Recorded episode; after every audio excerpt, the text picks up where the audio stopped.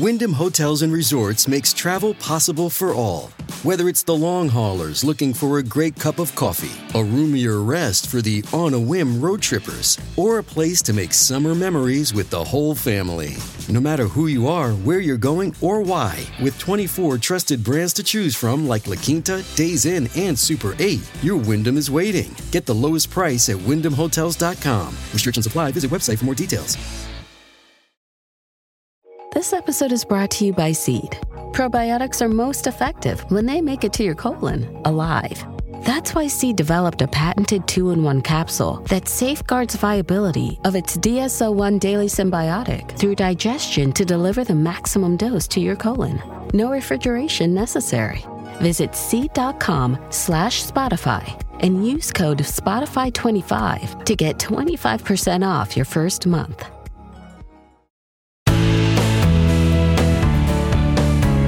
My family was on a ferry, and I knew the ride was going to be rough, so I gave my nine year old daughter a motion sickness pill and I took one myself. It worked perfectly, and I knew it worked because my poor mother in law was vomiting while she was wearing her anti motion sickness wristband, and we were totally fine. We got to our destination, we had a great day, and on the return boat, I took another dose and I gave my daughter another one as well. She fell asleep in my lap, my little angel, and God was she out. At the other end of the ride, However, I could not wake her. And once I did kind of get her aroused, she was acting totally drunk. That's when I realized I had given her a half tablet, which was the appropriate dose, on the way out. And then I forgot and I gave her an entire chew tab on the way back. Yeah, I overdosed my own kid. And yes, I was a doctor at that point. I should know better because I warn people about stuff like this all the time. Just like I warned them about choking hazards, you know, don't let older kids leave their Legos lying around with a 10 month old. But still, again, when she was nine months old, same kid, she was sitting in my lap while I was working on my computer, and I let her hold a model car that I kept on my desk. She started gagging and choking while she was sitting in my lap, and then she was fine. Soon after, I fed her, and she was one of those kids that like massively spits up even at age nine months.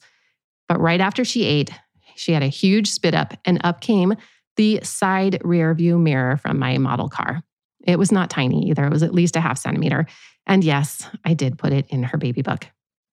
I get a call or a text about once a month from a patient or a friend.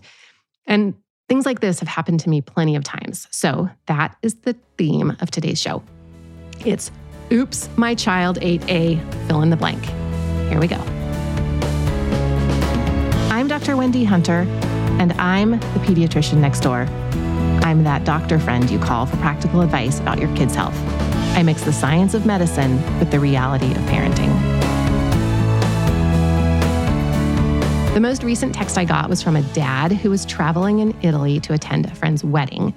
He was only mildly worried, but still he texted me because he had given his 10 month old son some yogurt and then realized it had honey in it.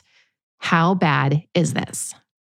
As you know, you are not supposed to give honey to any child under 12 months old because they can get botulism. But do you know why adults don't get botulism from honey?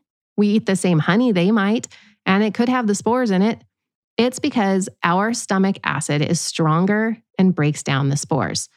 Baby's stomach pH is not as acidic as adults. So, in this case of a 10 month old, his stomach acid is probably acidic enough at this point to kill any botulinum spores.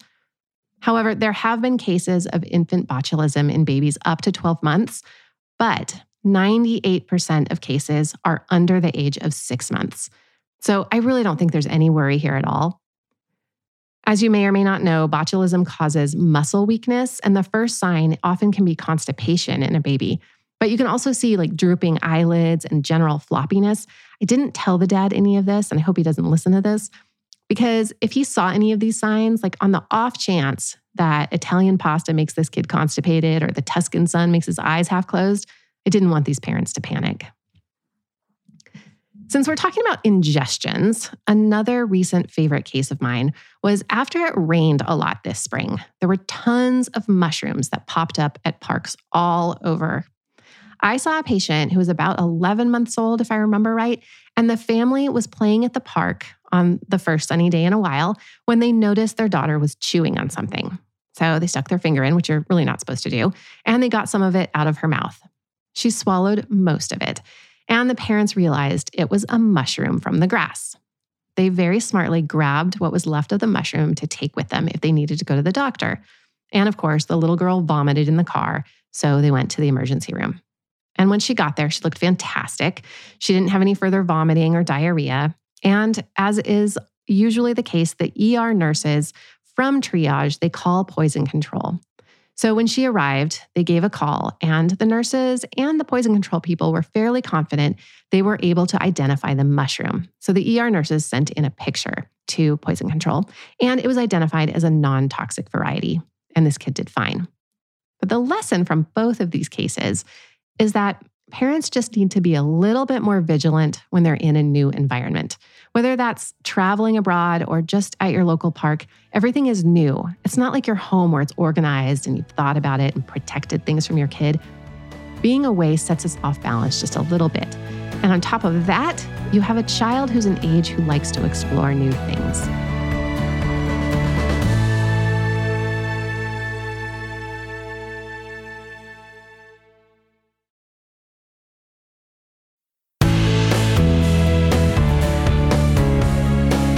Other thing to know is that you can call poison control for any kind of ingestion, not just medications. And that's a handy thing to know because kids put an incredible variety of things into their mouths. Sometimes we know what they've eaten, and sometimes it's a surprise when it comes out the other end. I mean, parents tell me this all the time. Like a mom last week, she found a red ribbon in her kid's poop. And it was a little bit suspicious because she remembered grandma was over and had her crafts out, and there was definitely a red ribbon. Another mom found a penny in her kid's diaper, and I think that one's pretty common. Many household substances are truly surprisingly safe to swallow, like cat litter, dog food, lotion, craft glue, makeup. Those are all not such a big deal. Toothpaste, on the other hand, can be dangerous if a child swallows more than a full mouthful, and Tylenol can be deadly. I've also seen lamp oil and commercial dish detergent ingestions, which are very dangerous. But most substances are actually surprisingly safe, or a child will just vomit once and be fine. But you can always call poison control to ask. And obviously, try to keep things away from your young kids. My point here, though, is that these are devious creatures and they get into everything. And there is not a kid out there that hasn't eaten something that isn't food.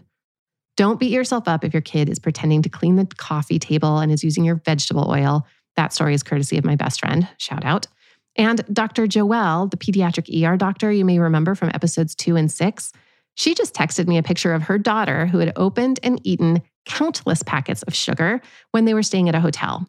Joelle was in the adjoining room packing their suitcases for like no more than five minutes as this ensued. We can't be everywhere, not even if you're an ER doctor. Medications are a bit trickier, and I talked about this a lot back in episode two about hidden household danger. So you may want to go back and listen to that episode. Okay, I've got two good stories now. The first is from my dear friend who called me in a panic because her husband gave children's liquid ibuprofen instead of the infant drops, but he gave the same amount. This mom was panicked because she thought the dad had given a double dose. Actually, it's the other way around. Infant drops are concentrated, so you can give a smaller amount of liquid, but the baby gets more of the active medicine. So this dad actually gave a more dilute medication dose. In other words, he gave the same amount of the liquid, but it had half as much as the active medication in it. Even if he had given a double dose, it's still not that big of a deal. The important thing is that the parents realized what happened and checked it out. Again, they could call poison control, and it's very helpful to the agent that answers the phone if you know your child's weight. It's a good idea to be prepared for situations like this. Always know your child's current weight and keep the bottle around so you can read the dose off of the bottle if they ask. My favorite story about an accidental medication being given is my friend, the dog walker. You may remember we answered her questions about what to do about her child acting like a dog back in episode 11. She accidentally gave her son the dog's allergy medication. I mean, he was acting like a dog, so maybe that was fair. But anyway, it was fine. Most animal medications are similar to human ones. I can't judge her. I mean, I put eardrops in my eye once when I was applying them in the dark. I guess the lesson here is to be in the habit of looking at the bottle whenever you give medication. Oh, oh okay. I forgot. I have an even better accidental ingestion story. all the THC overdoses. Like grandma ate an entire chocolate bar that her grandson kept in the freezer, and she was stoned for days. I've had numerous toddlers come into the emergency room too, having eaten things like crystal meth, pot brownies, THC gummies. I don't know what the lesson here is, but I, I don't know. It's like lock up your drugs or maybe don't have them around. If your kid eats something, a toy, shampoo, whatever, I just don't want you to feel guilty about it. Well, unless it's drugs, then you should. Here's something that can help. And I'm not joking here. But if you post your story on social media, you're going to get stories back from other parents that are going to make you feel way better about your mishap. If you do post, also, please tag me so I don't miss it. There are way worse things that could happen than your kid having greasy poops from eating a tub of Eucerin. If you missed any of those episodes I mentioned, please go back and listen to them and be sure to share your stories with me. For more from the Pediatrician Next Door, find me on the web at pediatriciannextdoorpodcast.com. If you've got a question about the weird things kids do, send an email to hello at pediatriciannextdoorpodcast.com for a chance to hear your voice on the show. I'm Dr. Wendy Hunter, and I'm the pediatrician next door. This show is produced by Redd Rock Music. Make sure to subscribe and leave a review wherever it is you're listening. I'll be back next time with more.